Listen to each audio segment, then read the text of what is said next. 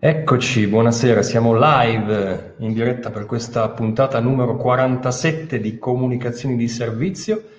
Vi dà il benvenuto Francesco Patrucco, eh, che insieme ad Alberto, che si chiama anche lui Patrucco, quindi siamo fratelli, oltre che colleghi, che ci segue in regia. Noi formiamo la Patrucco Comunicazione, uno studio che da oltre dieci anni qui a Torino si occupa appunto di comunicazione in tre grossi ambiti, il digital, eh, la grafica e il video. Eh, vi invito, se non avete già fatto, a seguirci sui nostri canali social, quindi YouTube, Facebook e Instagram, e soprattutto sul canale YouTube potete iscrivervi, così sarete sempre informati sulle nostre dirette. Eh, ci siamo, eh, abbiamo due ospiti veramente, veramente speciali, andremo a scoprirli. Parto con eh, chi è di casa e do il benvenuto allo chef di Torino, vegan per eccellenza, Edoardo Ferrante, eccolo. Buon, buon, bentornato Edoardo, perché tu sei di casa. Come stai? Ciao a tutti, ciao, ciao. Eccomi qua, vi, vi saluto dal nostro locale, il ristorante. Mi sentite bene? Ti sentiamo bene. Si vedono anche un po' di luci natalizie sullo sfondo, sì. quindi ci porti subito nel clima. Eh? Bene. Tutto a posto allora?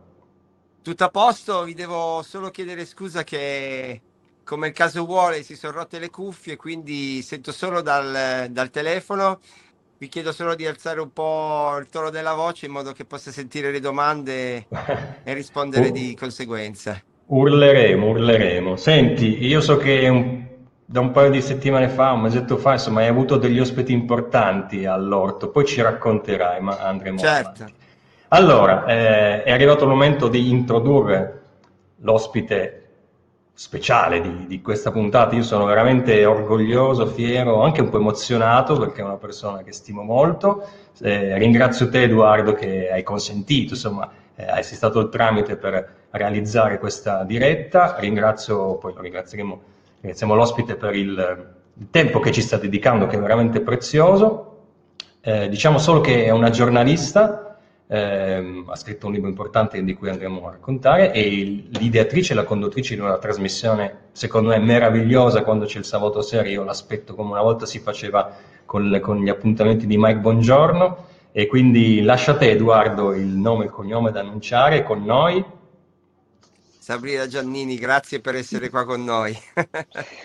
Grazie, che presentazione. Eh. Ciao Edoardo, ciao Francesco. Ciao, Piacere. grazie mille. Allora, abbiamo una quarantina di minuti, cioè, perché so che siete impegnatissimi, avete un sacco di cose da fare. E do benvenuto a chi ci sta seguendo da, da, da, da casa o, o, da in giro, insomma, e invito già a farci delle domande.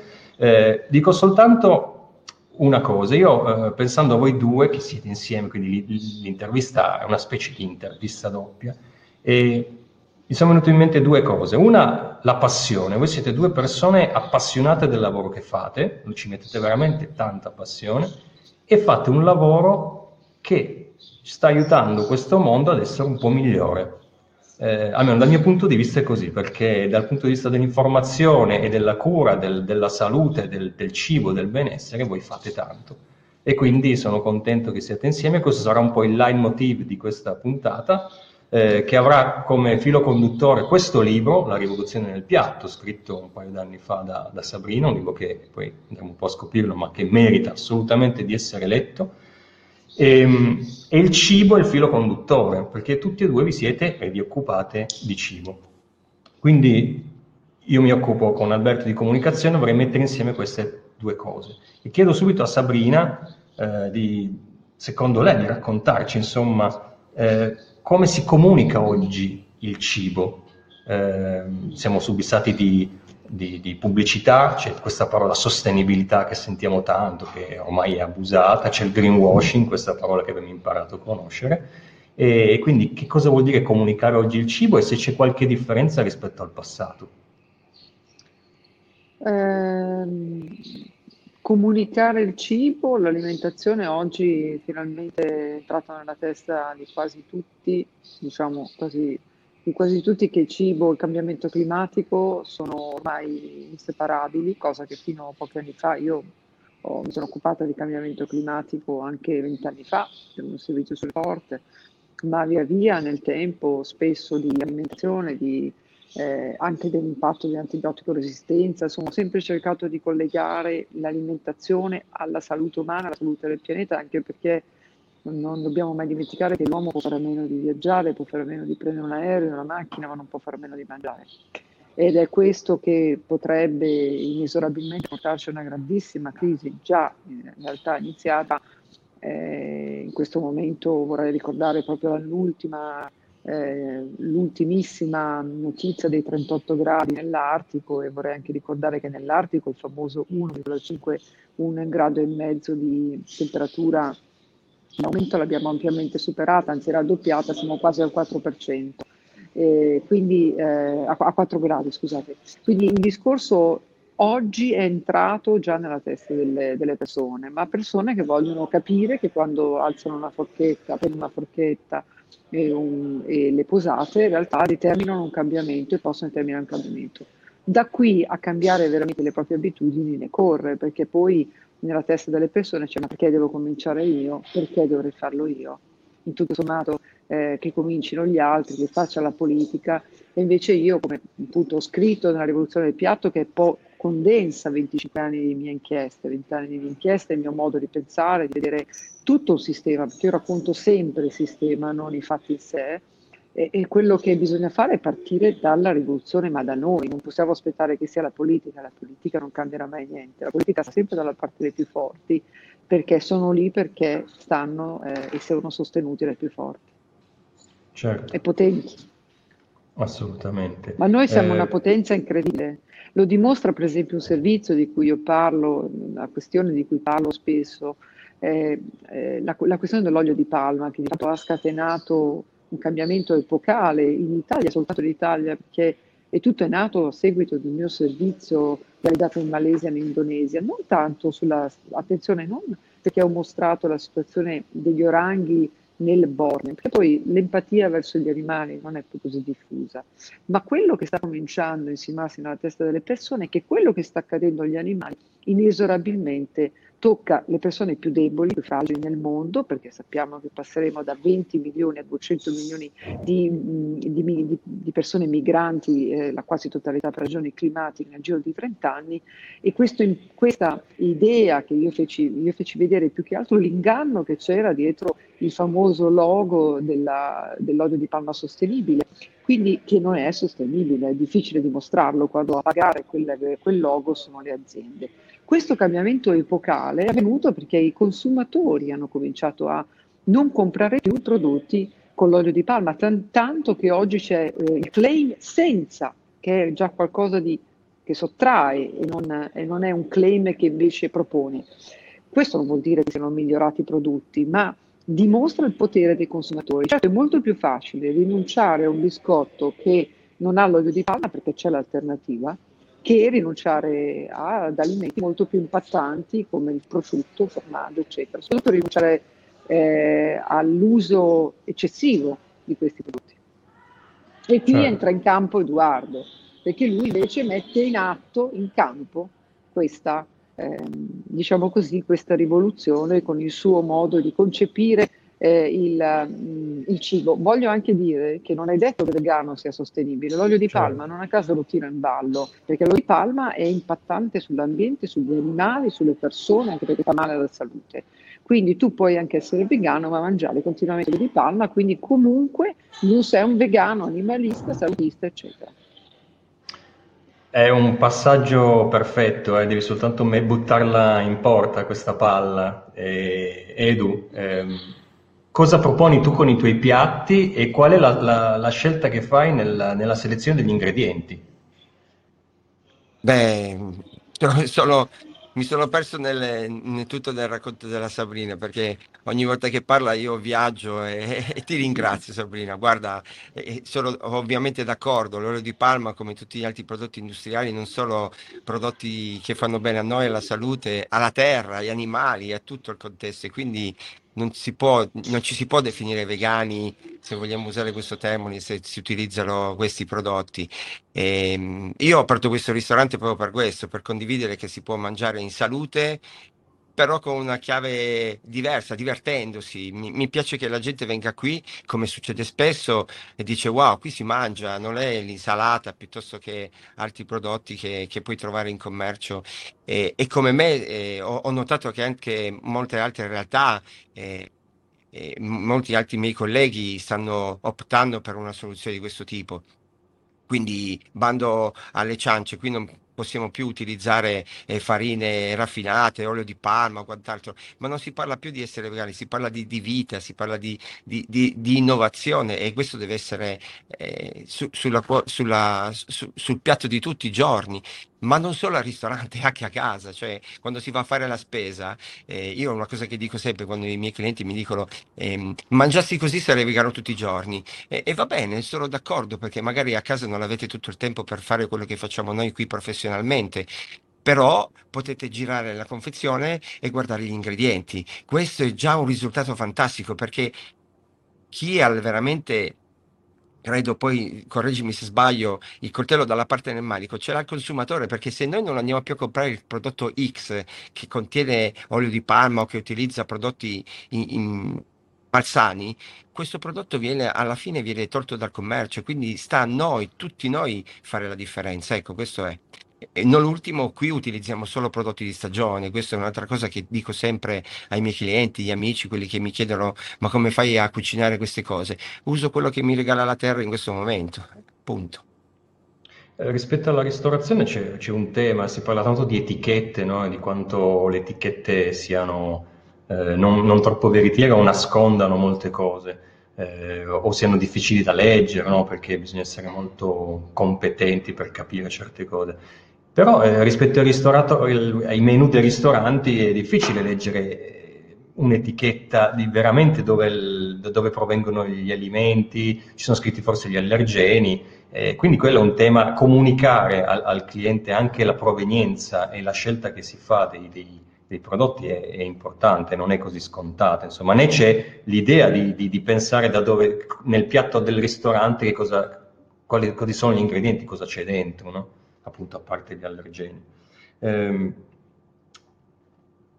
una, una, una, domanda eh, per Sabrina, eh, però rispetto alla, al comunicare e alla raccontare, quanto è difficile raccontare cosa c'è dietro al, all'industria alimentare? Te lo chiedo nel senso che tu hai fatto, ho letto più di, più di 50 inchieste in ambito proprio alimentare, alcune molto scomode, molto difficili. Se oggi in Italia, e, e qua mi rilaccio al ringraziamento iniziale, no? che, che, fai un lavoro che ci fa stare meglio, eh, si è parlato dell'olio di palma e se sappiamo queste cose è grazie a quell'inchiesta che hai fatto qualche anno fa, così come sull'aspartame, così ultimamente su, sui pipistrelli, no? l'innocenza di, di, quello che è stato definito il colpevole di tutto. Poi vorrei chiederti qualcosa su questo ambito.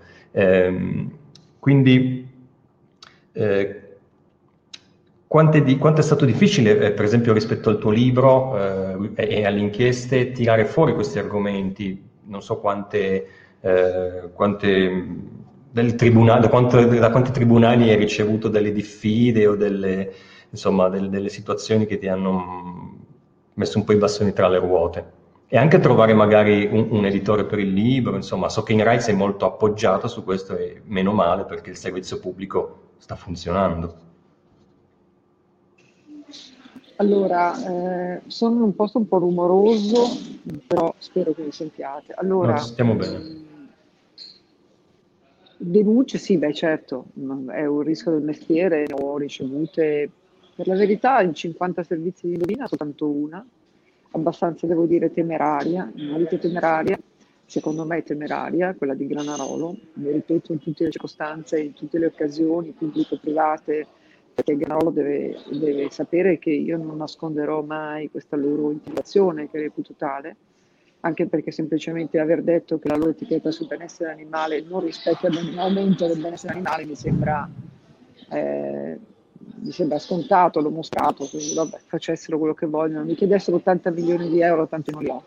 E se mi devono sequestrare la casa, qualunque cosa, dovranno poi rispondere davanti, penso, agli italiani di questa intimidazione, ripeto, secondo me è molto importante che le persone sappiano che eh, oggi in Italia c'è uno strumento ehm, che eh, permette, anzi c'è la, una legislazione che permette a queste persone di poter chiedermi 80 milioni di euro, eh, di usare i loro avvocati, eh, tra l'altro abbiamo avvocati molto bravi anche noi per fortuna, e eh, queste, queste liti temerarie appunto in Italia non tutelano il giornalismo perché non lo tutelano? Perché in Inghilterra per esempio se tu mi chiedi 80 milioni di euro roba poi perdi mi devi dare il 1%, 10% scusate quindi cosa succede? ci pensano due volte no? Certo. Ci, ecco, eh, il fatto che non venga applicato questo, diciamo così, questa giurisprudenza anche in Italia, questa, questa legislazione, questa, ah, scusate, questa giurisprudenza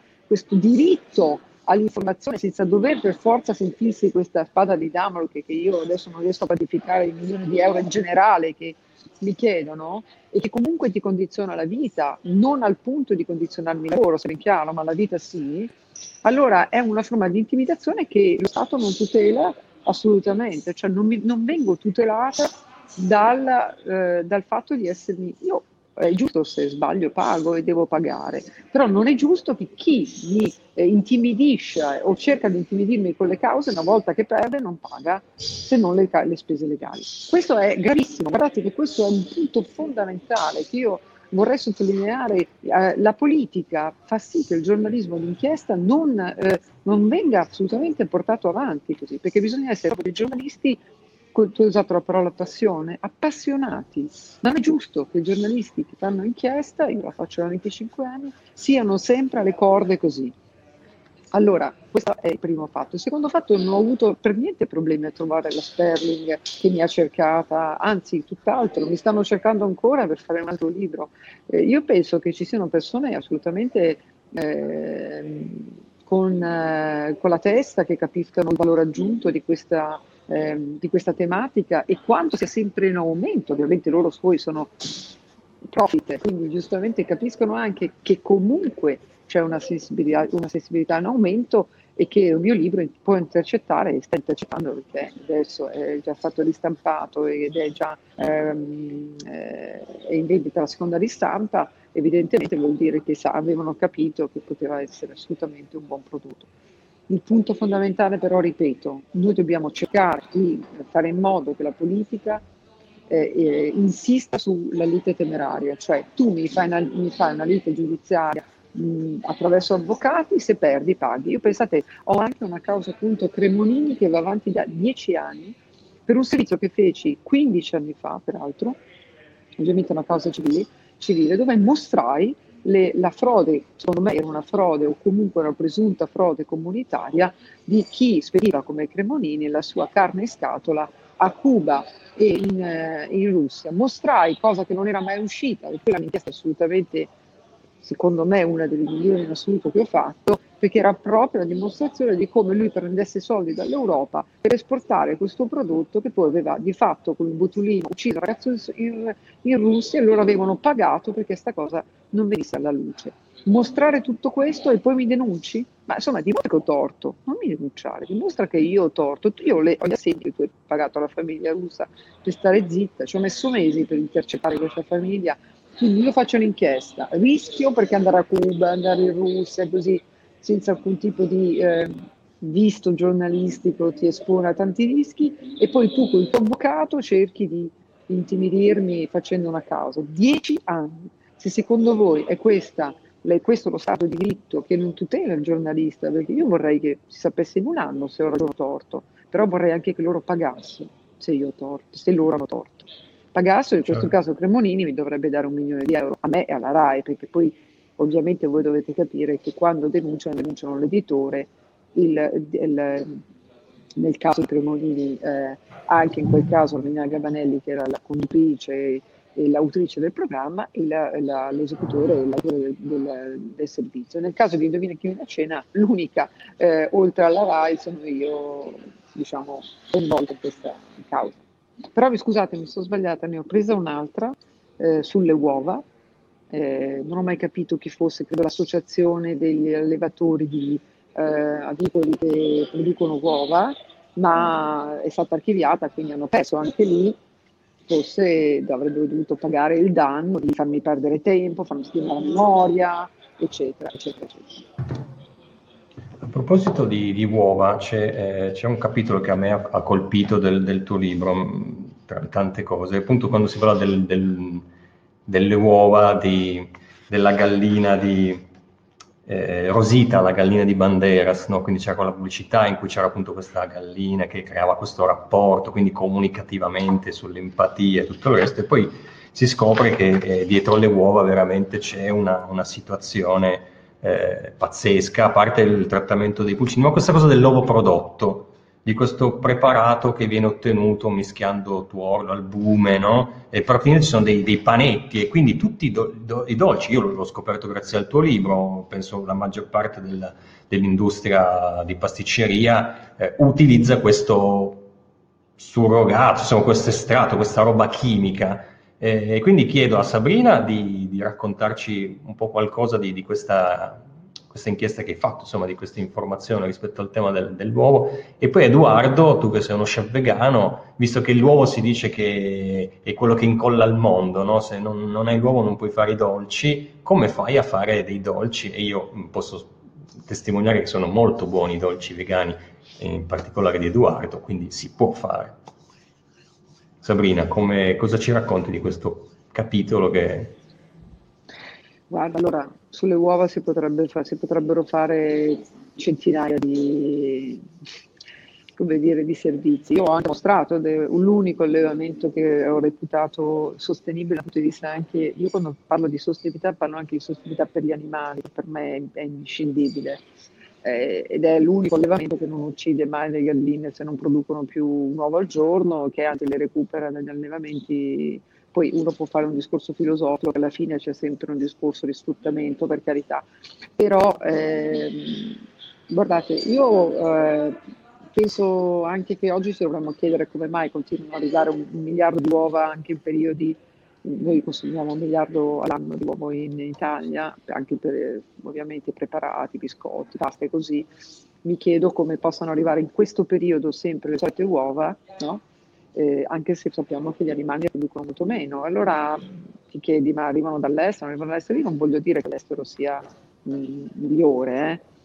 Eh. Eh, allora, per quanto riguarda l'uovo prodotto, anche perché vorrei aprire subito la parentesi, questa retorica del Made in Italy è anche un po' da sfatare, no? abbiamo delle cose aberranti in Italia, quindi smettiamola anche con questa claim del Made in Italy perfetto, stupendo.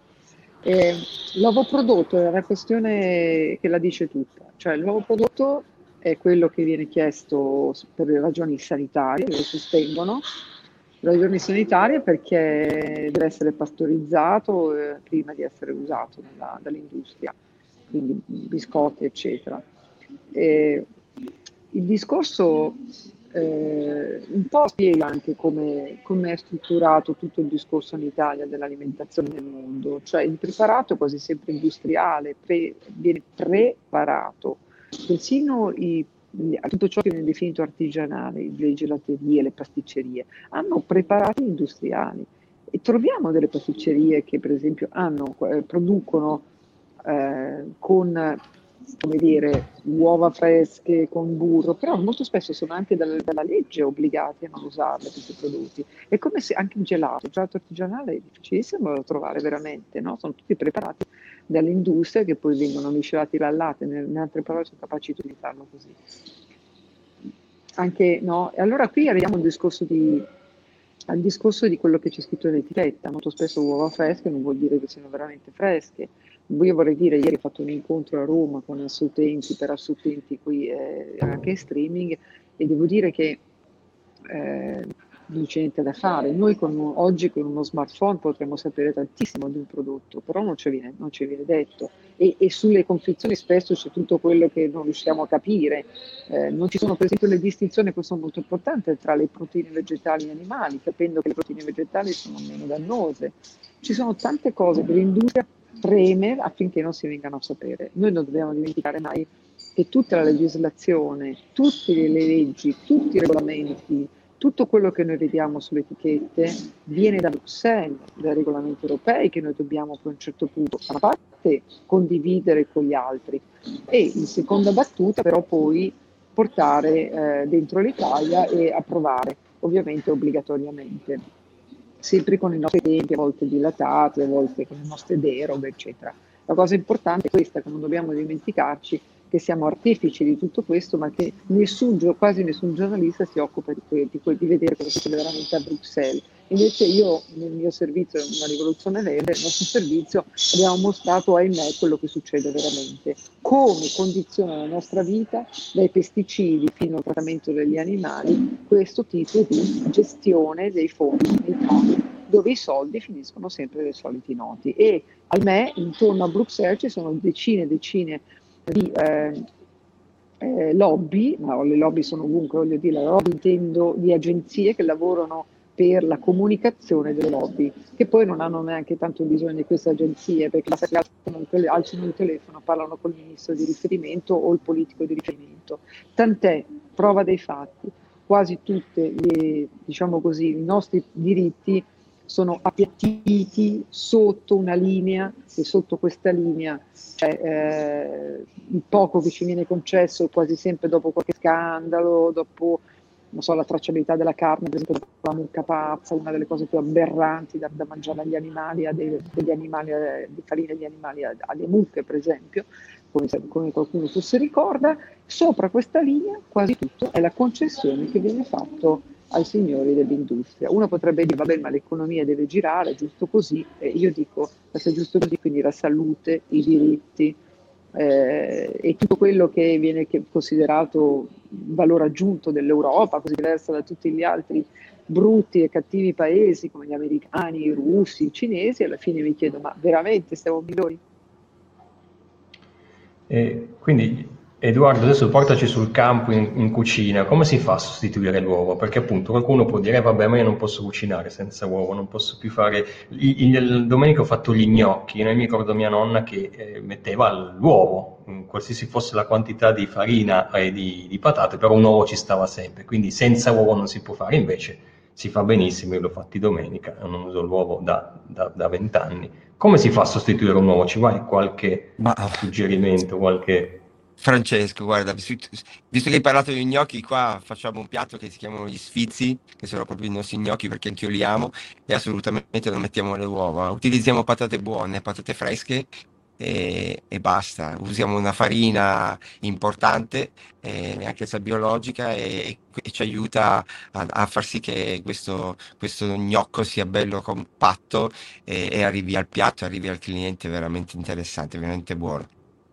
Ma la vera sfida adesso, visto che siamo nel 2022, siamo arrivati, è che i, i nostri chef, le persone che eh, professionalmente hanno questo, questa, questo lavoro tra le mani, che inizino a fare qualcosa che sia eh, l'utilizzo di non derivati animali, cioè la, la, vera sfida è fare dolci e piatti freschi senza l'utilizzo di uova. Questa è la sfida che voi vorrei lanciare adesso grazie a questa intervista, a questo momento che abbiamo qui insieme, perché eh, ci sono veramente piatti, io ho assaggiato piatti e dolci di, di, di compagni, di amici eh, chef o comunque pasticceri che non hanno niente da invidere, invidiare a, a, a piatti che, utili, che, che, mangiavo quando ero ragazzino, a dolci che fatti in casa, ma io parlo in modo professionale, si, si possono fare veramente, noi, noi, abbiamo dei dolci, ma non è la pubblicità che devo fare nel mio ristorante, io voglio solo condividere che si può mangiare in modo sano, naturale, eh, senza utilizzare tutte queste cose che sono state appena dette dalla Sabrina.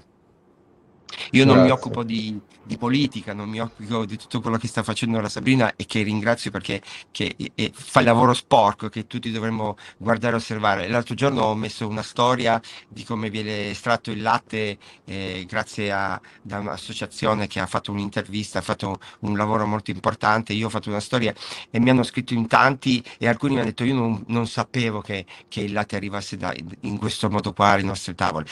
Ma io, io non so più cosa dire, cioè, il lavoro è questo, quello che fa la Sabina. Io cerco di farlo e come me e altri facendo divertire a tavola. Ecco. È, è, noto che ci sono sempre più persone che non sono vegane, non sono, sono onnivore, che si meravigliano che si può cucinare in questa maniera. E questo mi fa venire in mente la, la, l'altra domanda che volevo farvi sulle connessioni. No? Tu hai fatto questa bellissima storia, Edoardo è, è un grande comunicatore, è, appunto e ti chiedono il latte, tu dici per me il latte è quello di soia, di avena, di mandorla.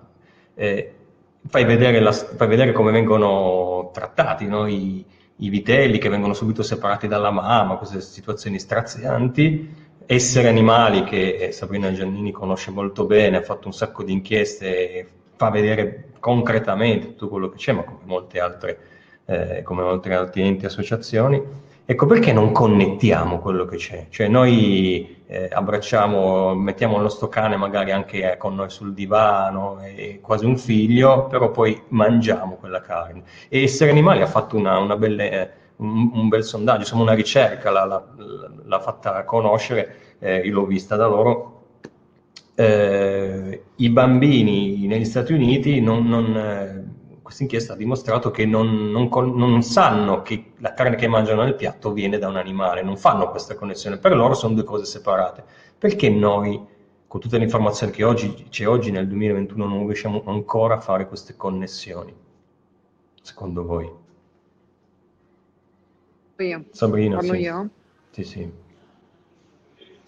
Allora, prima di tutto un grandissimo condizionamento culturale e anche una tradizione, eh? non dimentichiamo che il condizionamento si attacca comunque alla tradizione. Eh, come mostrato nell'ultimo servizio Eternamente Sani, la tradizione ti faceva mangiare massimo 10 kg di carne l'anno pro capita, adesso siamo a 70-80, però poi vai e vedi le trasmissioni e vedi prese rappresentanti del mondo della carne e degli alimenti che dicono che è giusto mangiare 70 kg di carne. Peccato che lo, lo dicano in 100 volte in un anno e io lo dica in una, una volta o due massimo l'anno o quando vado in onda, perché poi ovviamente sapendo che i miei spazi sono quelli, ribadisco spesso i concetti, no? Eh, ovviamente formulandoli in modo diverso, però eh, innanzitutto appunto il, il, business, eh, gli interessi hanno condotto, e l'ho mostrato in questo servizio, come il marketing ci ha portato a credere certe cose, cioè che la carne ti crea energia, quando speriamo benissimo che sono i, i carboidrati che creano l'energia, essendo appunto fondamentalmente glucosio, insomma sì, si producono glucosio. Faccio parlare gli scienziati su questo. Eh, quindi come dire, più di dimostrare che le proteine vegetali sono più sane, più dimostrare tutto questo, poi arriva eh, il nutrizionista di turno che ovviamente non dichiara neanche i suoi conflitti di interesse, per cui se magari viene pagato da qualche azienda, eccetera, addirittura associazioni eh, per la cura di malattie che, che, dicono che la carne tutto sommato serve, fa bene. Eh, il discorso che dicono male quantità e soprattutto scientificamente non possono dire che la carne può essere mangiata tutti i giorni, ma lo dicono. Io ho sentito una volta in televisione, me in Rai, sostenere che tutte le mattine bisognerebbe mangiare la mortadella perché fa bene. Poi sotto c'era la scritta eh, realizzata sulla consorzio della, della, mortadella, cioè vuol dire una pubblicità, no? occulta una pubblicità. Allora, questo è un condizionamento, un martellamento, perché, perché noi sappiamo che addirittura le leggi sono state fatte, fatte in senso scritte dalle lobby. Adesso sappiamo benissimo, ho intervistato il più importante medico che ha, che ha costruito la piramide alimentare in America, Boston, Harvard, che è Walter Willett, lui stesso mi ha detto che le sue indicazioni, che sono le uniche veramente su cui si basa oggi eh, e si dovrebbe basare la nutrizione, stessa, gli stessi Stati Uniti non tengono conto di quello che dice lui, ma ovviamente è molto più importante per i politici eh, ascoltare l'associazione dei produttori del latte, dei bovini, perché quelli sono voti, quelli sono, quelli sono ritorni politici, eh, quella è la forza che hanno. La grande differenza però, che io spesso dico, in America si sa i politici chi, da chi vengono sostenuti economicamente, da noi no. Noi non sappiamo, per esempio, quali associazioni, lobby, produttori finanziano i partiti io mi sono occupata spesso anche di finanziamento dei partiti, quindi questa, questa eh, opacità fa sì che alla fine noi pensiamo sempre che i nostri politici facciano i nostri interessi, invece non fanno i nostri interessi. D'altro canto basta vedere il fatto che eh, basta vedere le etichette. Non ricordiamo che sempre a proposito dobbiamo ricordare che l'Italia osteggia addirittura l'etichetta eh, Nutri-Score che sebbene molto banale e semplice ci dice che eh, il, verde dal verde al rosso ci dice se un prodotto ha troppo sale troppo, eh, insomma, troppo sale. Per Perché non lo vogliamo? Perché parmigiano reggiano, i prosciutti, tutti i nostri formaggi ne avrebbero, ed è stato dimostrato, dove c'è il Nutri-Score la gente compra meno quei prodotti. E allora? Cioè i nostri politici non hanno capito, pensano alla nostra salute quando ci sono in mezzo i vaccini, il Covid, ma quando noi abbiamo le prove che il troppo sale provoca centinaia di migliaia di morti negli anni, così come l'antibiotico resistenza collegato anche lì all'uso di antibiotici negli allevamenti, però lì non c'è più assolutamente bisogno di considerare la salute prioritaria. Allora l'emergenza, quando io sento parlare adesso di emergenza, cos'è l'emergenza? Ma c'è anche un'emergenza cancro, un'emergenza mh, tantissima natura, lo, dico, lo dice un professore del London College nel mio ultimo servizio, quante morti sarebbero prevenibili con il cibo. Eh sì. E allora di cosa vogliamo parlare? Esiste veramente solo il Covid? Guardate, questa storia del Covid, per carità drammatica, che angoscia tutti, eh, però sta diventando veramente la coperta, ma sta anche diventando il nostro, io tutti i giorni quando sento parlare di questo dico, ma tutto il resto, tutto il resto che provoca il cancro, che provoca, voi sapete che noi abbiamo dai 7-10 mila morti l'anno per infezioni batteriche in ospedale dovute all'antibiotico resistenza, siamo tra i peggiori in Europa. Come mai? Io, so, io ne ho parlato nel 2016, ma io non ho mai più sentito né prima né dopo qualcun altro parlarne, a parte una Sabrina Giannini che ne ha riparlato. Cioè, è come se ci fosse uno scollegamento, capite? Allora, questa cosa è molto importante perché è veicolata dai media, sono i mass media che creano il caso.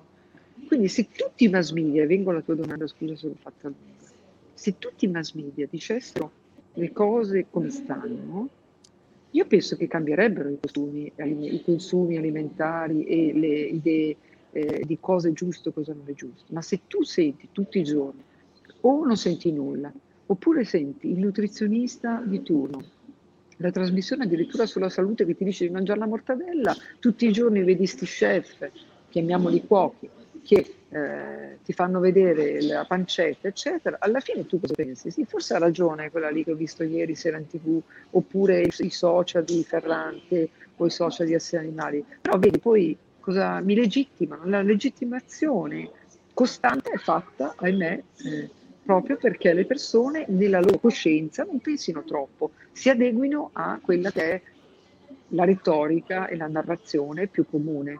Bisogna avere una testa estremamente un senso critico molto pronunciato e un senso anche di autocoscienza, di, di, di ponderazione del reale che non tutti hanno. È molto più comodo credere che in fondo ha ragione la Clerici quando cucina le sue cose o fa cucinare le sue cose, che se lo fa Clerici, no? Se lo fa... Cioè, ma voi avete visto quanti, quanti programmi ci sono di, di cucina? Ma voi pensate che sia un caso? Io penso che sia un caso. Io rimarrei ad ascoltare Sabrina per ore eh, perché è affascinante. Ha il volume da togliere eh, perché volevo chiedere a te, insomma, perché non facciamo le connessioni? Come la vedi tu questa? Velocissimo, che poi non volevo tediarvi, so che avete un sacco di impegni e ho ancora un, due o tre domande che ci tenevo a farvi. Guarda, io credo che sia tutta una questione di, di abitudini o di, di non voglia di, di, mettersi in gioco, ecco, questa è la verità non lo so, io vedo questo locale che è, fortunatamente per il lavoro che faccio è sempre pieno, per carità, i, stiamo lavorando bene, però poi eh, io vivo così, io vivo solo vegano qua, solo vegano a casa, la mia famiglia è vegana, insomma quando vado a fare la spesa faccio un certo tipo di spesa. E quando esco di qua, magari quando vado a, a, a, a trovare qualche, qualcun altro, comunque frequento qualche altro ambiente mi rendo conto che la realtà è tutt'altra cosa e, ed è facile comunicarlo, è facile condiv- difficile condividerlo perché è più semplice probabilmente eh, seguire un'abitudine che mettersi in gioco come abbiamo fatto noi, come, per, però voglio, voglio, voglio, anche dire che, che, si vede comunque che, che c'è una volontà di, di cambiamento, ma, ma, un lavoro veramente lungo, difficile, eh, perché deve essere costante come sto facendo io, come lo sto facendo anche altre persone. Eh, rendersi conto che, che il cambiamento è possibile. Scusate, ma se sono al ristorante ci sono un po' di rumore. Eh, il cambiamento è possibile, è possibile per noi, per, per, gli altri, per i nostri figli, e quindi è una cosa che non è una scelta, non è neanche un obbligo, è, è la vita, appunto. Eh, sì, assolutamente. Io ho una figlia di, che ha iniziato prima elementare, lei mangia vegetale, eh, però è l'unica in classe, quindi stiamo facendo un po', incontrando un po' di fatica perché è diversa, quindi stiamo affrontando questo tema, insomma è impegnativo, però ci crediamo, dai, ascoltare voi eh, mi dà forza per, per, continuare su questa strada. Eh, una cosa brevissima sul coronavirus, appunto tu l'hai introdotto Sabrina, io ho sentito solo da te, rispetto al tema Covid, parlare di prevenzione no? perché tu l'hai dimostrato bene nel, nel, nell'innocenza del pipistrello, quante eh, SARS ci sono state, non è la prima volta che succede una cosa così, ma nessuno ha parlato, io non voglio entrare nella questione vaccini, ta- eh, a favore, contro, non, non mi interessa, non, non, ne sono in grado, non è questo il luogo, ma perché nessuno ci mette almeno il 10% di quella, di quell'impegno a parlare di prevenzione? Perché tu l'hai detto bene, lo scrivi eh, l'ha detto forse l'Organizzazione Mondiale della Sanità, la, la, domanda non è se arriverà una nuova eh, pandemia, ma quando arriverà. Sì. Mi sentite? Allora, sì. il fatto che eh, in questo momento c'è una viaria ad alta patogenicità, eh, H5N1, un virus aviario, noi sappiamo che i virus aviari sono frequenti, questo è particolarmente fastidioso e soprattutto problematico, però la caccia continua. E io ricordo che i virus aviari sono portati dagli anati, soprattutto uccelli migratori, che poveracci loro sono dei diciamo, portatori naturali, sono ospiti, eh, i virus sono ospiti di queste specie, come sono, siamo ospiti noi di tantissime specie, ricordo che senza i virus non esisterebbe la vita e neanche l'uomo, è, fa parte della natura, quello che io ho voluto mostrare nell'innocenza di pipistrello è proprio il fatto che abbiamo alterato la natura, violiamo certi luoghi come per esempio le foreste dove ci sono ancora centinaia di migliaia di virus con i quali noi non siamo mai venuti a contatto e che sono potenzialmente ovviamente patogeni. Il discorso è il salto dell'uomo da un animale a noi, eh, succede, l'AIDS lo è per esempio. Quindi come questo, d'altro canto. Quello che non si fa è prevenire. Noi sappiamo benissimo che alla, a Glasgow, la COP26, hanno prorogato fino al 2030 la, la, taglio, cioè la moratoria per evitare il taglio delle foreste. Complimenti, complimenti. Cioè, ma noi forse non ce ne rendiamo, ce ne rendiamo conto, ma le foreste due, hanno due elementi fondamentali. Uno, preservano la biodiversità e quindi anche i virus con i quali veniamo, dobbiamo venire a contatto tenere le foreste lontano dagli allevamenti è una cosa che dice l'UNE perché è l'Agenzia per l'Ambiente dell'ONU, cioè attenzione perché gli animali domestici, maiali, così, sono geneticamente uniformi, quindi facilmente possono ammalarsi, infatti per esempio i, gli allevamenti di polli sono dei serbatoi impressionanti, detonatori di questi virus, perché la, eh, passa l'anatra, eh, infetta un pollo, ma poi lì ovviamente sono milioni di polli. L'anatra non ha colpe, ma se poi i cacciatori possono sparare all'anatra e portarsi in giro l'anatra per tutto il Veneto, per tutto il Delta del Po, ecco cosa succede. Non sia mai, io quando ho detto, sono stati tutti, eh, ovviamente hanno tutti scritto alla RAI che non dovevo azzardarmi a parlare male della caccia, da sinistra a destra, sia ben chiaro. Quindi cosa, eh, qual è il punto fondamentale? Perché, vengo alla tua domanda, non si vuole far sapere? Perché ovviamente eh, l'essere umano ha dei, eh, lasciamo perdere responsabilità politiche enormi. Noi abbiamo rapporti, UNEP, ONU, OMS, che dicono attenzione, non ai mercati umidi, ma lo dicevano già quando io andai in Cina 15 anni fa, scusate più, 18 anni fa, a far vedere l'altro SARS, la prima SARS, era già tutto scritto che ci sarebbe stata un'altra, un'altra, un'altra SARS. Tutto, ecco perché studiavano i pipistrelli, quel tipo di pipistrelli, perché ce ne sono 28 localizzati, credo, se mi ricordo, hanno fatto vedere comunque in tutta la Cina, non è che puoi andare a terminare tutti i pipistrelli, i pipistrelli a parte che sono utilissimi, siamo noi semmai che siamo invasivi, loro vivono nelle loro grotte, se qualcuno li va a prendere. Quindi quello che sta avvenendo è che noi abbiamo autorizzato il taglio delle foreste, uno che sono l'unico diciamo, pozzo che può assorbire la, questo immenso gas serra che ci circonda, due sono un serbatoio di virus naturali perché gli animali che ci sono lì spesso appunto non sono mai venuti a contatto con quei virus e noi abbiamo avuto tutti i più grandi della Terra che hanno deciso che possono continuare a tagliare le foreste. Ma di cosa altro vogliamo parlare? Come vogliamo catalogare questi politici? Io non lo dico, però lo sapete cosa posso dirvi cosa penso. Quindi non voglio sentirmi dire che noi stiamo vivendo un'emergenza, perché veramente mi arrabbio, perché questa emergenza era prevista, prevedibile, evitabile, c'erano addirittura anti, i piani antipandemici in Germania, in Inghilterra, in Italia, che nessuno ha seguito, mica solo l'Italia. Io ho fatto vedere quello della Germania che era chiuso in un cassetto. Tutto era prevedibile, tutto era previsto e allora è prevedibile anche la futura. Ma non importa niente a nessuno, sarà contentissima la Pfizer, cosa volete che vi dica? Grazie, sì.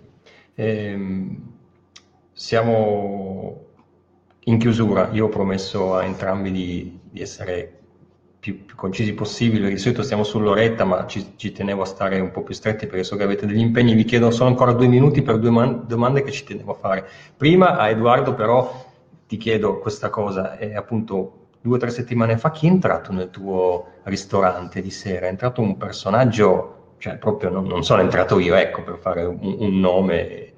Chi, chi? Abbiamo una foto, adesso magari la foto ci aiuta a capire chi, chi ti sei ritrovato davanti. Com'è stata questa, questa cosa? Raccontaci. Occhio che hai l'audio spento. Eh. Hai l'audio spento, Edoardo? Ok. Mi senti? Okay. Sì, senti? vai. Ok. È alto, eh. Beh, la foto parla da sé, tutte le volte che, che viene un, personaggio pubblico, come quando è entrata Sabrina, non lo dico perché qua, però io mi emoziono, perché loro hanno una visibilità importante, quindi avere un personaggio importante in questo ristorante eh, risuona, ma non risuona per il ristorante, per il mio cassetto, ragazzi, risuona perché persone così che abbracciano questa cultura, sono curiosi, ma lui è vegano e quindi mi piace anche sottolinearlo, e, e vengono qui a mangiare, vuol dire che, che poi la risonanza c'è nel, nel, mondo. Non ti dico che non sono stato chiamato dalla stampa, insomma è, è importante avere queste persone ed è, ed è importante anche per me, piccolo che sono, sapere che persone così, così grandi abbracciano una filosofia del genere. Eh, la nostra filosofia, quella eh, vegana, insomma, averlo visto qui a cena e come sono venute anche altre persone importanti per me è sempre valore, è un valore importante, un orgoglio pensare che, che mangiano questo cibo fatto da noi e, e, che poi si alzano. Oltretutto Djokovic è stato veramente una persona umile, importante e ci tengo moltissimo a questa foto perché pensa che quando ho finito di cenare mi ha detto posso venire un attimo in cucina e io ho detto certo, ed è venuto a ringraziare tutti. E poteva dirmi quant'è il prezzo, quanto costa, ciao, Dio. Abbiamo fatto una foto insieme fuori, eh, ha preso il mio libro, insomma, eh, sono tutte emozioni. Ha fatto una dedica sul libro e lui che ha chiesto a te la dedica, quando ti ricapita di fare una dedica al numero uno di tennis al mondo? No, io ho chiesto io se potevo scrivere due cose, lui mi ha detto mi sarei, sarei molto contento e io mi sono emozionato, ho detto io scrivo una dedica a te, è una cosa per me importante, insomma, per chi mi conosce sa qual è il mio passato e perché ho abbracciato questo, questo lavoro ultimamente, in questi ultimi anni e avere, avere, voi a cena. Per me siete tutti uguali, ma quando vengono, vengono queste persone, come stai, sono venuti Depeche Mode, eh, Asia Argento, insomma, eh, che hanno abbracciato questa filosofia, eh, beh, io sono felice. Ecco, questo è... Eccoli. Ecco. E poi abbiamo anche forse la foto anche di, di te con Sabrina quando è stata ospite da te, che è molto bella quella foto. Eccola qua. Faceva più eh, caldo di, di adesso, da, da giudicare dalla luce. Se fosse ieri. Guarda, è stato veramente bello poterti abbracciare. Grazie per essere stata qua. E... molto...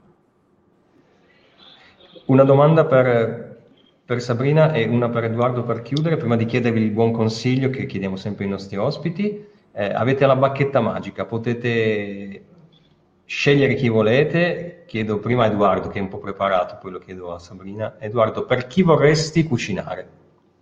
Beh, ne hai già fatti di nomi. Eh, allora sai chi c'è? Se te lo, di- lo dici tu il nome, io ti dico solo che è Formula 1 ed è vegano. ed è... Hamilton, eh, esatto. Hamilton. Infatti Eh lo sì, volevo bisogna anche- dire. Bisogna consolarlo perché è arrivato secondo all'ultimo giro del Gran Premio. Perché Però sì. Tanto. È il numero uno saputo, comunque. ah, ho Io saputo se... questa Francesco. eh, è stato, non so se altri sono riusciti, ma lui ovviamente eh, ha le macchine, ha il, il potere di, di, di, di, oh. fare quello che vuole, che, che può fare quello... ha chiesto una macchina senza il volante in pelle, quel tipo di macchina senza il volante in pelle e con l'accessore in pelle, altrimenti non l'avrebbe guidato e non avrebbe fatto pubblicità. Insomma, gliel'hanno fatta come a lui. Eh. e questo è tanta, è tanta roba lui può permetterselo. Io ho cercato, sto cercando un'auto che non abbia pelle, ma praticamente sembra impossibile. Io ce l'ho la pelle, io non uso Bravo. pelle. Si, si trova, quindi. Sì, Però devo dire che eh, insomma ai suoi livelli, scusatemi il termine, chi se ne frega, no? potrebbe, avrebbe potuto dire, o comunque i, i costruttori usa questa macchina e sono tanti miliardi che, che, ti arrivano in tasca per una pubblicità che fai. Beh, lui non l'ha fatta e questo per me è un valore aggiunto. Sabrina? No, quello che volevo dire è che queste presenze importanti, Djokovic, numero uno al mondo, che sono, insomma, eh, se non sbaglio, anche state richiamate dalla stampa, se non sbaglio, Ecco, questo però molto spesso non c'è il collegamento. Io ho fatto vedere nell'ultimo servizio come ci, ci siano stati tra i più grandi atleti al mondo vegetariani o vegani, come Edward Moses e Carl Lewis. Però non, non, c'è nella testa di molta gente il collegamento, per esempio il numero uno al mondo non mangi carne, ed è incredibile questo, no? Cioè, eh, continua la solita narrazione, non, non, e, e, anzi ti senti dire dai pediatri o dai medici eh, tuo figlio è anemico oppure se non dai la carne diventa anemico, addirittura una mia collega mi ha detto sono disperata perché danno prosciutto cotto a mio figlio alla, alla scuola materna, eh, scusa, alla, in una scuola un asilo nido e io ho detto scusa ma fagli vedere il codice europeo contro il cancro che dice di evitare le carni processate, evitare, eh? non ridurre la carne rossa, anche quello è uno dei cinque punti, il quinto punto. Ma è incredibile, cioè, noi abbiamo un codice europeo contro il cancro che viene disatteso dalle scuole, quindi, ma, e poi abbiamo questo scollegamento a proposito appunto de, del, della, della gente che legge in generale, non è che dicono ah guarda è andato a mangiare oppure non mangia carne, Djokovic, così come Carly Lewis, così come vabbè, Hamilton non fa certamente uno sport di tipo diciamo molto eh, dispendioso almeno da un punto di vista muscolare, poi sicuramente lo è da altri punti di vista, soprattutto mentale. Però è come se ci fosse questo, questa cosa scollegata. E questo però è grave perché vuol dire che le persone non pensano. E, e questo è ancora più grave se si pensa che nutrizionisti, medici, pediatri, come mh, eh, ha detto una persona che ho intervistato nell'ultimo servizio, i gastroenterologi, cioè coloro i quali studiano l'apparato digerente da qui, eh, da, dove passa il cibo sostanzialmente, non fanno un esame all'università in tutto il loro percorso di nutrizione. E questo è gravissimo. E questo non è un caso, questo non è un caso, nulla è un caso. Non è un caso se le scuole, le facoltà di veterinaria ti insegnano normalmente che nel macello funziona così, il trasporto funziona così, ti insegnano come, come vedere, fare un'ispezione che loro chiamano degli alimenti, un'ispezione al macello, ti insegnano come fare una, un'autopsia, ma non, ma non ti insegnano altro che restare ed essere un attore dentro un sistema precostituito e sbagliato. Perché adesso, e voglio concludere con questo, noi abbiamo le prove scientifiche, prima potevano dire che noi siamo così, no? Che ci sono, insomma, quando io ho iniziato vent'anni fa a parlare di ambiente, insomma, non fregava niente a nessuno, ma per la verità neanche cinque anni fa quando ho iniziato sembrava una cosa un po' azzardata. E eh, l'idea che oggi abbiamo le prove che questo modo di gestire l'ambiente, la natura e gli animali è un danno anche per noi e soprattutto per le generazioni future, oggi non, non si può più dire che non ci sono le prove, oggi ci sono le prove, anche se poi continuano a non vederle, questo è il punto fondamentale. Quando ci sono le prove, ecco perché io non sono mai, diciamo così, contestata dal punto di vista dei contenuti. E nessuno mi può dire che quello che dico è sbagliato. Ci sono prove e punto. Semmai bisogna domandarsi se, po- se loro dovrebbe, dovrebbe esserci una class action delle persone, scusate la luce, una class action delle persone che dicono perché non dite la verità, perché ci dite sempre queste cose sbagliate. Questo è il punto. Non so, Grazie. ho spento la luce, si vede che è un messaggio subliminale. Un messaggio, Vorrei sì. dirti, Francesco, sì. se puoi, di leggere la prima pagina che c'è nel mio libro. Che cosa dice Margaret Mead che io condivido, che è una famosissima, eh, morta ovviamente, eh, antropologa americana, nella pagina dopo la Sì, sì, scritta, il titolo. ce l'ho. pre- Non, dubiterei mai che un piccolo gruppo di cittadini coscienziosi e impegnati possa cambiare il mondo. In verità è l'unica cosa che è sempre accaduta. Ecco, appunto. Questo è un buon augurio perché essere pochi non vuol dire non essere determinanti. Grazie. Ehm, io prima di salutarvi e ringraziarvi, volevo- ci tengo a fare i complimenti per eh, Indovina chi viene a cena, perché è una trasmissione meravigliosa, ma anche dal punto di vista della forma, del montaggio, della scelta delle musiche, eh, delle infografiche. eh, no- non dura poco, sono puntate corpose, ma le si guarda dall'inizio alla fine senza passione. Io da comunicatore rimango sempre affascinato dal- dalla forma e quindi complimenti al tuo staff perché lì dietro c'è un lavoro non solo di contenuti ma anche di forma che è notevole. Eh, complimenti lavoro. e grazie. Grazie, Immagino. tanto immagino. lavoro. Immagino. Eh, noi abbiamo i contatti, poi li facciamo vedere, quindi se volete staccarvi perché dovete andare, non, non- non preoccupatevi, perché il mio consiglio è poi di eh, prendere e leggere e regalare questo libro perché ne vale la pena. Seguite Sabrina sui, sui social perché le sue storie sono sempre molto dirette e non le manda a dire, tagga tutti e fa bene, c'è bisogno di qualcuno che dica, soprattutto ai grandi, di- che devono renderci conto di quello che fanno. Eh, guard- andatevi Beh, a guardare. Eh già, esatto. votiamo. Li esatto. paghiamo, io pago tante tasse come, come te, come Edoardo, paghiamo tante tasse, quindi abbiamo diritti, no? Ecco, non dimentichiamoci mai di questo, sembra banale oggi parlare di diritti, quasi rivoluzionario, ma io ho diritto alla, alla trasparenza che mi viene data, per esempio, sul cibo, abbiamo tutti dei diritti sistematicamente violati e attenzione, il consumo è quello che fa girare la finanza, per quello che noi non dobbiamo sapere e questo è il grande problema. Questa è la, la- la cosa peggiore che la quasi totalità, totalità delle persone non, non sa che ha dei diritti e non le vuole forse neanche sapere, perché a volte l'indifferenza è comunque non solo figlia dell'ignoranza, ma anche così una forma di pigrizia mentale e culturale. Invece bisogna leggere, bisogna sapere. Le mie- tutte le mie inchieste sono sul sito della RAI, gratuite, quindi eh, sono contenta quando per esempio lunedì collegherò con una scuola di Napoli, con un liceo, che io lo dico quando posso, perché no, in questo periodo in cui sono un po' più libera, però quando posso, guardate, fate vedere ai ragazzi, agli, agli insegnanti, fatevi vedere una mia inchiesta, una delle, una delle ultime inchieste, e dopodiché vi devono fare delle domande, le cose che capiscano certi punti cruciali e che il loro spirito critico, perché è da lì che bisogna cominciare, dai giovani, il loro senso critico verso la realtà, il sistema, deve nascere da lì, deve nascere dall'alimentazione, perché l'alimentazione è ambiente, salute, ma ahimè, devo dire, purtroppo per loro, determinante per il loro futuro. Grazie. Ciao a tutti. Eh, ciao, ciao, Edoardo, ciao Sabrina. presto. E Edoardo ha un compleanno da andare a festeggiare, quindi chi è che, che fa il compleanno Esatto, oggi? tanti auguri. Mio figlio Figlio. Leon, Leon oggi fa 5 anni.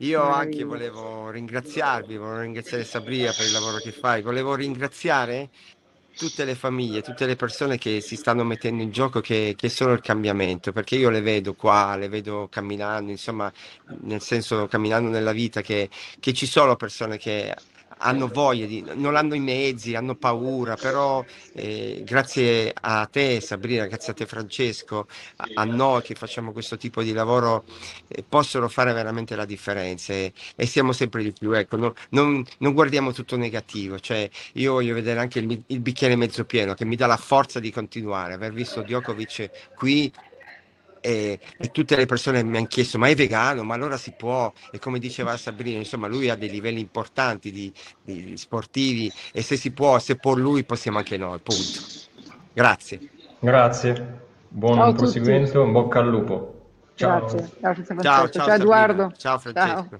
Ciao. grazie Francesco Grazie a te, grazie a voi.